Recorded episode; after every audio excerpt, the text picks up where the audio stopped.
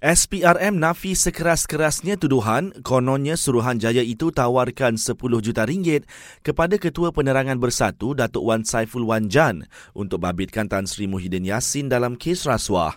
Ketua Pesuruhjaya SPRM Tan Sri Azam Baki berkata tindakan undang-undang akan diambil terhadap individu yang membuat tuduhan itu di media sosial. Semalam Datuk Wan Saiful Wan Jan didakwa atas pertuduhan meminta dan menerima rasuah berjumlah 6.9 juta ringgit membabitkan projek Jana Wibawa.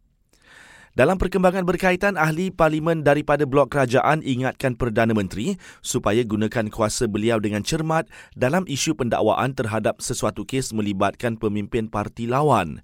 Ahli Parlimen Pasir Gudang Hassan Abdul Karim bimbang berlakunya pendakwaan terpilih dan memangsakan parti lawan.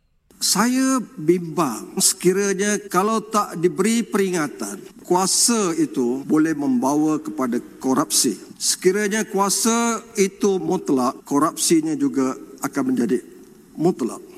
Terdahulu pengerusi bersatu Tan Sri Muhyiddin Yassin mendakwa tindakan mahkamah ke atas projek Jana Wibawa merupakan satu bentuk pendakwaan terpilih. Semua pulau peranginan di Terengganu akan dibuka buat pelancong mulai minggu depan.